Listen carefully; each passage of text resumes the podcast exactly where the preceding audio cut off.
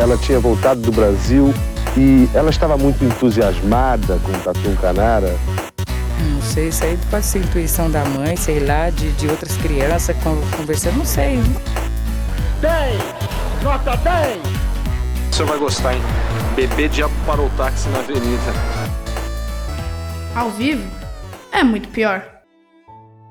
Olá, eu sou o Danilo Corsi. E eu sou a Camila Kintzel. E hoje, para fechar a quarta temporada do nosso podcast, temos uma história típica do Brasil. Trata-se do massacre dos indígenas Vaimiri Atroari.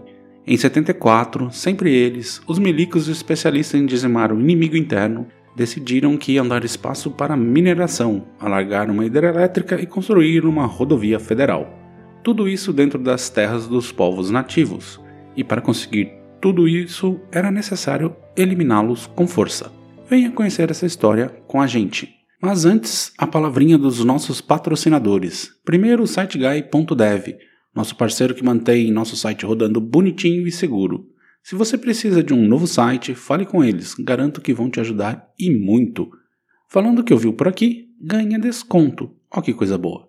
siteguy.dev, vai lá conferir. E agora, Camila, o que o Drinco nos mandou hoje? O vinho de hoje é o Midtown Red Dry, um vinho tinto vermelhaço bem seco, feito com as uvas Tempranillo, Bobal e Garnacha e perfeito para acompanhar os molhos ao sugo. E olha só, kebabs. Esse vinho está por 90 reais lá no drinco.com.br. Bora brindar? Tchim, tchim. Tchim, tchim.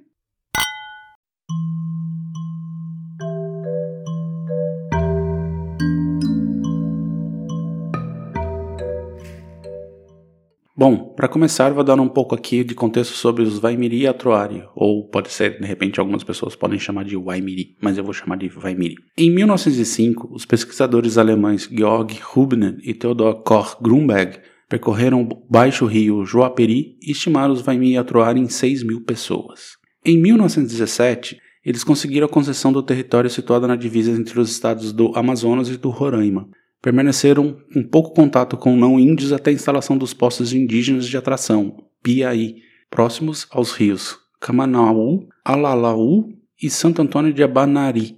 Os PIA eram parte de um plano de ação entre a FUNAI o Departamento Nacional de Estradas e Rodagens, o Instituto de Terras, o Ministério da Aeronáutica e o Grupamento Especial de Fronteiras do Exército. O objetivo principal era acelerar o processo de integração na sociedade nacional, assim como realizar trabalhos de apoio ao serviço de desenvolvimento aos índios, né? Mais ou menos como trabalho escravo. Mas isso foi já bem para frente, na década Isso, de 70. É ali na foi na, nos anos 60, né, quando eles deram o golpe. O padre João Giovanni Caleri, que em 68 fez o primeiro levantamento a serviço da FUNAI sobrevoando os rios Uatamuã, Abonari e Lalaú, os estimou em 3 mil pessoas. Se você for lá no nosso episódio 125, a gente contou a história dos massacres do Paralelo 11, que mostrou a maneira como os militares, junto com a FUNAI, iriam tratar os indígenas. E esse número de 3 mil se repetiu na pesquisa mais minuciosa de funcionários da FUNAI em 72. E foi justamente nesse ano que os trabalhos para abrir a BR-174 ganharam corpo. Iniciado em 68, antes os trabalhos eram bem manuais, com mateiros contratados para abrir picadas na floresta para ir marcando a rota. Vou ler aqui o depoimento de um deles sobre esse período inicial. Raimundo Pereira da Silva, um dos mateiros, diz: Agora eu fiquei impressionado porque antes do exército entrar, a gente via muito índio, muito índio. Eles saíam no, no barraco da gente, muito, muito, muito. Eu tinha um bocado de coroa de ouro, eu. Eles eram doidos para me levar para lá. Eles falavam: Maroca, Maroca, Maroca, vamos embora, Maroca, Maroca. Eu dizia não, Manaus, Manaus, Manaus. E eles, não, Maroca, Maroca, para me levar para lá. Todos os dias vinham com essa conversa. Esse foi o depoimento dele. Mas mesmo assim, a caçada aos indígenas já corria solta. Que depoimento engraçado. Maroca, Maroca, Manaus, Manaus, Maroca. É, acho que eles queriam levar o cara pra, pra aldeia e. Sim. Mas aí chegou o ano de 74 e os milicos decidiram de vez entrar no jogo. Primeiro, liberaram para alguns empresários a exploração mineral na região. Também previram a expansão de uma hidrelétrica que iria inundar quase 30% das terras dos Vaimiri e Atroari. E queriam a rodovia a todo custo. Parece muito esse governo, né? Esse Né? governo, na verdade, ele só repetiu muito do que já tinha sido feito, né? Essa coisa de liberar terra de proteção para para empresário. Empresário, né? Bem entre aspas. É um governo do passado. Sim. O líder da equipe de atração, que nada mais era do que arrastar a força dos indígenas para a construção da BR-174, que ligaria Manaus a Boa Vista, na época era o sertanista Gilberto Figueiredo, que descreveu os índios como muito desconfiados, sendo temerário qualquer passo em falso, e em estágio dos mais primitivos. As lideranças da aldeia do norte e do sul demonstravam resistência às obras e eram tratadas pelo exército como entraves para o desenvolvimento do país. O indigenista, o sertanista e indigenista estavam falando isso, que eles eram muito primitivos. Exatamente. Entendi. Os milicos então decidiram criar um comando militar para lidar com a questão. O general de brigada Gentil Paz assinou o seguinte ofício em 74. Esse comando, caso haja visita dos índios, deve realizar pequenas demonstrações de força, mostrando aos mesmos os efeitos de uma rajada de metralhadora, de granadas defensivas e da destruição pelo uso de dinamite. Meu Deus. E aí eu volto a um mateiro Raimundo, que disse: Eles acharam um grupo de índios, de uns 30 índios, o bis. Aí trouxe para cá, chegou, eles deram 600 tiros abeirando os índios. Índio ficava com medo, medo, e eles empurravam eles na boca do pau para subir na caçamba. Sobe na caçamba, empurravam na boca do pau. Rapaz índio ficava assim, ó, se tremendo. Aí botavam na caçamba e iam deixar lá na estrada. Agora lá nós não íamos. Os civis não iam, só o exército. Não se sabe se eles matavam eles lá ou soltavam. Civil nenhum sabe. O que, que é a boca do pau? É um pedaço de pau mesmo, empurrando. Tipo, stick. Ah, tá. Empurravam. pra com- subir numa caçamba Entendi. de caminhão. Empurravam empurrando com o pau. Tá. Uhum. Entendi. Agora vou relatar aqui, de acordo com um sobrevivente, o que o exército fazia nas aldeias. O povo Kindia se reunia na aldeia Kramamundi para uma celebração típica dos índios Vaimiri e Atroari, nas margens do rio Alaú. Já tinham chegado os visitantes de Kamanaú e do Baixo Lalaú. O pessoal das aldeias do norte ainda estava a caminho. A festa já estava começando com muita gente reunida, escreveu o indigenista Egídio Shvade, um dos fundadores do Conselho Indigenista Missionário a partir do relato dos seus alunos no curso de alfabetização na aldeia. Pelo meio-dia, um ronco de avião ou de helicóptero se aproximou. O pessoal saiu da maloca para ver. A criançada estava todo no pátio para ver. O avião derramou como que um pó. Todos menos um foram atingidos e morreram. Quando os aldeados do norte chegaram à aldeia, depararam-se com ao menos 33 mortos. Os índios atingidos pelo veneno começaram a sentir bastante calor pelo corpo. Ficaram paralisados, impossibilitados de andar, muito doentes. Enquanto os parentes vinham a óbito, homens brancos invadiram a aldeia por terra, munidos de faca e revólveres. Como assim? Os caras fizeram tipo uma guerra química Guerra contra os química, índios? Basicamente. Você sabe o que jogou? Foi a Força Aérea. Mas o que? Não se Jogaram. sabe. Não se sabe que foi jogado. Que absurdo. Bombardeios em, em ataques aéreos, chacinas a tiros, esfaqueamentos, decapitações. E esse era o caso daqueles que subiram na caçamba que falei há pouco. E destruições dos locais sagrados eram outras formas de massacre por parte dos militares naquela reserva a partir de 74. A BR-174 foi concluída em 79, mas as violações continuaram. Em 81, João Batista Figueiredo desapropriou em decreto 30 mil hectares da parte leste do território.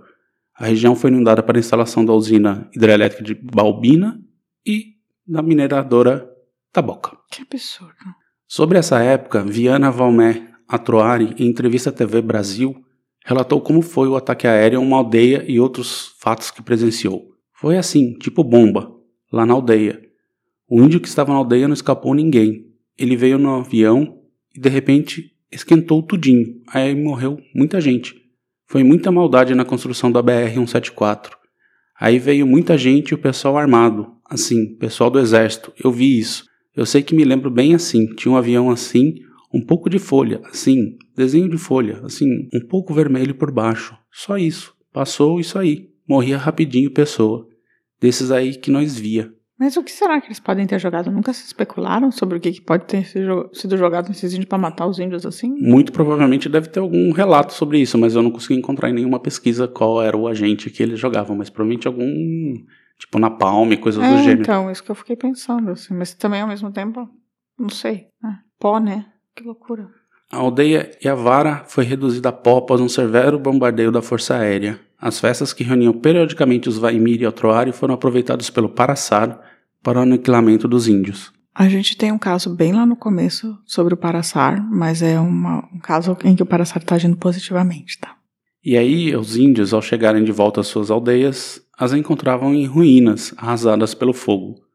Porfírio de Carvalho, funcionário da FUNAI, aerofotografou uma aldeia em chamas. A interpretação que a FUNAI e o 6 Batalhão de, de Exército deram à imprensa foi que os próprios índios teriam sido os autores do fogo. Continuam fazendo a mesma coisa, né? A Amazônia tá. São as ONGs que estão tacando fogo na Amazônia. A imprensa chegou até a falar sobre o assunto, mas a resposta oficial do governo foi dada pelo Coronel Arruda, comandante do 6 Batalhão de Engenharia e Construção, que afirmou que a estrada é irreversível e que é a integração da Amazônia ao país. A estrada é irreversível como é a integração da Amazônia ao país. A estrada é importante e tem que ser construída, custe o que custar. Não vamos mudar o seu traçado, que seria oneroso para o batalhão apenas para pacificarmos primeiro os índios. Não vamos parar os trabalhos apenas para que a FUNAI complete a atração dos índios. Não vamos nos importar com o fato das pessoas terem morado aí nos últimos 500 anos e nós sermos os invasores. Basicamente foi um foda-se. E as margens da BR-174, claro, foram invadidas por poceiros e fazendeiros. Segundo a FUNAI, o governo do Amazonas deu aval a 338 títulos de propriedade dentro da, da terra indígena até 81, Segundo o relatório da Comissão Nacional da Verdade, o governo militar ainda financiou atividades agropecuárias por meio de programas Polo Amazônia e Proálcool. Polo Amazônia está diretamente ligado ao nosso último episódio sobre Sem Terra, que é o fato do, do governo militar estar tentando atrair os sem terras, né, que estavam reclamando no sul do país, para a Amazônia para ocupar esse tipo de região à beira de estradas, como se fosse doação de terra, de verdade, sabe? O que não é. Aí, em 9 de julho de 82, a FUNAI assinou um contrato com a Paranapanema que permitiu a construção de uma estrada de 39 quilômetros de extensão para ligar a mina do, do Pitinga ao quilômetro 250 da BR-174.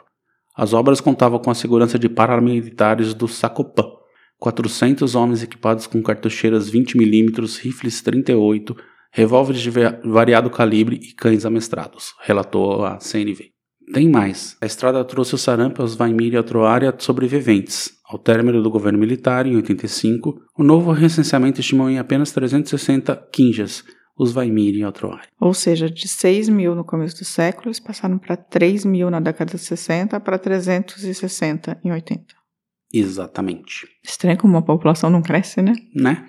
E hoje acredita-se que são cerca de 2 mil. Um Kinja chamado Panachi escreveu um poema sobre essa época que foi traduzido pelos professores Eugídio e Dorothy Schwade. Vou ler aqui para fechar o episódio. Antigamente não tinha doença. Kinja estava com saúde. Olha civilizado aí. Olha o civilizado ali. Lá, acolá. Civilizado escondido atrás do toco de pau.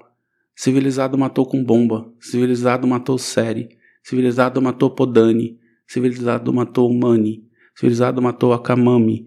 Civilizado matou Privishi. Civilizado matou Tshiri. Civilizado matou Tarpia. Com bomba, escondido atrás do toco de pau. E aí, Camila? Já conhecia essa história? Milico jogando bomba e veneno em indígenas? Você acha de tudo isso? Eu não conhecia essa história particularmente, mas é uma história que é, é conhecida meio sem ser conhecida, né? Na verdade, a gente sabe que aconteceram desmandos terríveis e que os indígenas talvez tenham sido os piores, as pessoas que mais sofreram durante a ditadura militar, assim. Apesar dos desaparecidos políticos e tal, foram que 300 pessoas, 500 pessoas que foram mortos políticos. É, isso oficialmente, né? Oficialmente, mas os indígenas foram, eles não foram contabilizados. Não, é assim, tem aquele outro relatório que eu falei lá no Paralelo 11 que é tipo, sei lá, 50 mil. É, então, é, os indígenas eles não foram contabilizados pela, pela, nas mortes da ditadura, assim, então é, é terrível, assim, é horrível. A gente sabe o que aconteceu, mas a gente não sabia exatamente como tinha. Não sabia como esse fato tinha acontecido, nem sabia dos, desses, desses indígenas especificamente, assim. E muito provavelmente alguma outra etnia também pode ter sido completamente exterminada e sem Sim. chegar à luz, né, para todo mundo. Se mataram todos, não tinha ninguém para falar o que aconteceu, né? Exatamente. Então, é, e na Amazônia particularmente, assim, também no, no norte do Mato Grosso, ali naquela região é muito fácil isso ter acontecido sem que a gente nunca soubesse, assim. Porque. E durante quatro anos o Brasil tentou entrar nessa vibe de novo, né? Tentou. Mas tá acabando, tá acabando. É, gente, que absurdo. Enfim, mas que bom que tá no fim. E que bom que. que... Gente, tem que parar com isso de. tentar dar pra grileiro terra amazônica, assim, pelo Sim. amor de Deus, Não, assim, tipo, Todo mundo tem que chega. saber dessas histórias, assim, pra parar de vez com isso, né? Sim, chega, chega. Bom, agora pausa e recadinhos. Sim, sim. Depressivos. Suspendeu as obras na estrada.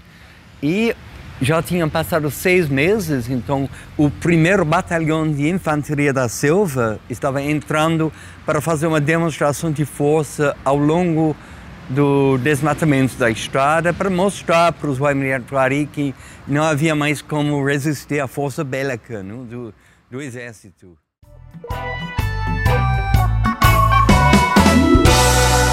Recadinhos. Camila, se alguém aí tiver mais alguma história sobre massacres indígenas, estiver sabendo o que está acontecendo na sua região, alguma perseguição e tal, e quiser contar pra gente como faz. Pode mandar um e-mail para contato arroba muitopior.com.br. Pode mandar um recadinho no Facebook, no Instagram, no Twitter, ou deixar um comentário também no nosso site ou no YouTube. Só isso? Acho que sim. Então tá. e aí, lá no episódio do MST, a Helena Stein falou que excelente episódio. Ela lembra da encruzi- encruzilhada natalina e na época, ingenuamente, ela pensava que por que não dão terras para essas pessoas e resolvem, resolvem logo esse problema? Aí ela foi aprendendo que a questão da terra é crucial nas lutas humanas e há muito preconceito com esse movimento. Sim, o MST ele é rodado de, de preconceito. E assim, a questão da terra, na verdade, assim, pô, é o que a gente fala, o Brasil é nosso, ele tem 210 milhões de pessoas, um território imenso, assim, a distribuição de terra deveria ser mais equânime, né? Sem dúvida.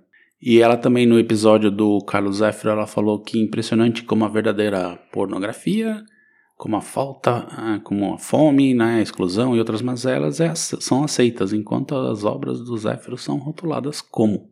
É, são coisas diferentes, mas sim, eu acho que o que é feio mesmo não é tanto o sexo, né? Demonstrado em revistinha desenhada. Aí a gente tem o Herbert Souza, que falou o seguinte: Oi, tudo bem?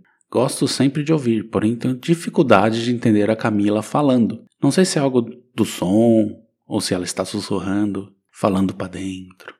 Talvez ficaria melhor se falasse mais para fora, com mais projeção. Ajudaria muito a entender melhor, que já que o conteúdo é ótimo. Obrigado e parabéns. E aí, Camila? Você fala muito assim. Eu falo muito baixo, Herbert. Essa é a questão. É muito difícil Eu para mim tento falar. aumentar o ganho dela, mas é difícil, sem estourar tudo. Minha voz não é uma, uma voz muito alta. Eu não sei falar alto. Essa é a questão. E eu tento, eu até me esforço, e, mas é difícil, viu? E Herbert de Souza, o Betinho? Seria? Não, não é. Ou a que qual que é a tradução? Herbert, a Herbert Richards. Herbert Richard. Ah, tá. Não, eu preciso, talvez eu precise de uma fonoaudióloga, Herbert, mas eu não sei falar de outra maneira ainda. Foram muitos anos assim. Desculpa aí. A futura diva falou: Oi, Camila e Danilo, como vocês estão? Bom, estou muito feliz por estar com vocês nesse ano todo e me lembro da tristeza que sentiu a primeira vez que eu vi vocês falando que iam dar uma pausa e voltar depois. Ela agradece muito por serem minha companhia em tantos momentos, um, um emprego chato, viagens, incluindo a lua de mel. Meu Você Deus. ouviu a gente Meu Lua de Mel? Deus. Pelo amor, mulher. Minha recuperação de uma cirurgia, reali- realização de um sonho Que bom. e emprego super legal e agora desemprego. Risos. Vai dar tudo certo. E tenha um ótimo período de descanso e que 2023 seja incrível para todos nós. Sim, eu já para falei todos que- nós. Logo ela já tá virando a de nossa diva. Pois Ela é. já é atualmente a nossa diva, não é mais futura. Ali no YouTube, no Mistério dos Irmãos Aragão, o Nurps de Niugo falou, Demiurgo. Demiurgo, falou, comentaristas da UOL, af. Eu não sei o que isso significa. Significa que a gente deve ter falado um monte de bobagem lá e ele tá dizendo que a gente falou bobagem, basicamente é isso. Ah, tá, os comentaristas do UOL são ruins, mas tem comentaristas tão bons no UOL às vezes. Não, mas de comentários do. Sabe a sessão de tem a matéria e as pessoas podem comentar? Ah, entendi. Eu achei que tava falando tipo do Sakamoto, assim. Não, não, não. comentarista de matéria, assim, que você deixa lá seu recado na matéria. Ah, entendi. A gente é bem ruim, então, hein? Pois é. Na história do MST, a Daniele Ramalho falou que amou o episódio e vocês são maravilhosos. Hum, beijo pra você. Também na história do MST, Mônica Silveira disse muito obrigado. De nada. De Muito nada. obrigada. Ela escreveu. Que ela escreveu corretamente. Com ponto final, inclusive. Lá no episódio antigo da gripe espanhola, o, o André Luiz Alves disse que essas músicas no meio do texto não tem nada a ver. A gente parou com isso já faz muito tempo. Ah, a gente parou com isso. Era uma outra ideia de edição, mas não, não tava legal. Ah, não é que não tava legal, tava legal, mas dava um trabalho desgraçado e a gente tinha muito, muito problema com os direitos autorais, né? E no episódio também antigão, antigão, antigão, de campos de concentração no Ceará, o Zifi falou: assistam um vídeo do campo de concentração de Paliu, Cariús e Buriti. Se eu não me engano, eles estão citados nesse episódio também. Ah, eu não lembro. Na história do MST, a Andrea Cubas falou que, passada que o M MST surgiu no Paraná. Não é, André? Eu também fiquei. Eu fiquei passada, eu não esperava. Eu esperava que surgisse em qualquer outro lugar, menos no Paraná. Ainda mais em Cascavel. E aí ela disse também que até conhecer o Bolsonaro, Bolsonaro ela achava que o MST era um bando de vagabundos que saíam invadindo terrenos alheios e saqueando tudo. Só parei para questionar se era assim quando vi o futuro ex-presidente falando a mesma coisa. E no caso Serrambi, o ou a BCN 4075. Barcelona. BCN não é Barcelona, é o aeroporto, pelo menos. Mas pode ser, pode ser qualquer coisa. BCN era um banco também. Ah, é verdade. Ela disse que minha amiga Aline Matias indicou para ela esse canal e mostrou sobre esse caso. Ela gostou demais do nosso trabalho e gostaria de indicar uma pauta. Falem sobre o rei do brega Reginaldo Rossi. Ele tá Figura ilustre do estado da minha amiga Aline, que ama tanto esse podcast. Forte abraço. Eu quero mandar um beijo pra Aline, que ela sempre tá presente também. E mas o Reginaldo Rossi tá vivo? Eu acho que tá vivo, sim. Acho que tá. então, a gente a BCN a gente não fala sobre gente viva. Assim, a gente fala caso que alguns casos que envolvem, mas não faz biografia de vivo por razões de nunca se sabe o que as pessoas vão fazer depois, né? Pode dar merda, né? Mas tipo, eu- veja vídeo de caça-quis, etc. É, eu não vou acompanhar. Eu vou ver se o Reginaldo Rossi tá vivo ou não, porque realmente o Rei do Brega não é um, tema que eu estou muito adiantada. Senão a gente vai ter que esperar o passamento do figura pra fazer para fazer essa. Não querendo, tô, tô torcendo por nada, viu, gente? Só é, a gente só faz biografia de gente morta mesmo. E aí é isso. Você tem mais algum? Tem que mandar um salve direto lá pro Ricardo Cravo, que sempre nos manda um material. Ricardo, um beijo, Ricardo. Ah, ele pediu a Clarice Lispector e pediu mais uma Clarice, e as duas acontecerão no próximo ano, que afinal de contas esse é o último episódio. E eu queria mandar um beijo pro Giancarlo também, que me Giancarlo. escreveu. E, E, pra todo mundo, né? É, pra todo mundo que seguiu a gente. A gente aumentou muito a quantidade de ouvintes desse ano. É, foi bem legal a interação entre vocês. O Paulo Alves, que não escreveu essa semana, mas está sempre perto, sempre junto. É, a gente aumentou muito a quantidade de gente, as pessoas estão sempre falando com a gente, o que é incrível. A gente adora vocês mesmo, assim. É, a gente agradece também o pessoal que compartilhou lá aquelas coisinhas do Spotify, Sim. marcando a gente. E assim, vou repetindo, a gente não ganha um puto com esse podcast, assim, a gente faz por pura vontade de fazer alguma coisa que seja algum tipo de legado, sabe? Porque mesmo assim, os patrocinadores e tal, eles não, re- não revertem de verdade o dinheiro pra não, gente. assim. só empatam pra gente não gastar, né? É, só empatam pra gente não gastar. Mas então é isso que eu que- queria dizer. Foi um ano incrível, deu muito trabalho, a gente tá bem cansado. E a gente trabalhou, inclusive, a gente deixou todos prontos quando a gente tava de férias em julho no Brasil. E essa é a primeira vez que a gente vai parar no ano. Então, espero que vocês descansem um pouco. Se quiser, ouçam os episódios antigos ou não. Vão ler os livros, como eu digo no meu outro podcast. E tenham um bom final de, final de ano, né? Natal. É isso aí. Para todos, um feliz Natal, feliz Ano Novo. E nos Dia vemos, primeiro, nos vemos dia primeiro na posse. melhora. automaticamente, assim, tipo, acabou o problema do Brasil dia primeiro e acabou ano que nada. vem o ao vivo volta contando só histórias de pônei no arco-íris. Isso é tanta mentira, a gente vai continuar contando só os coisas horrorosos. Então tá, gente, um beijo. Até ano que vem, pessoal. Até ano que vem. Tchau, tchau. Tchau, tchau. A vida é muito pior.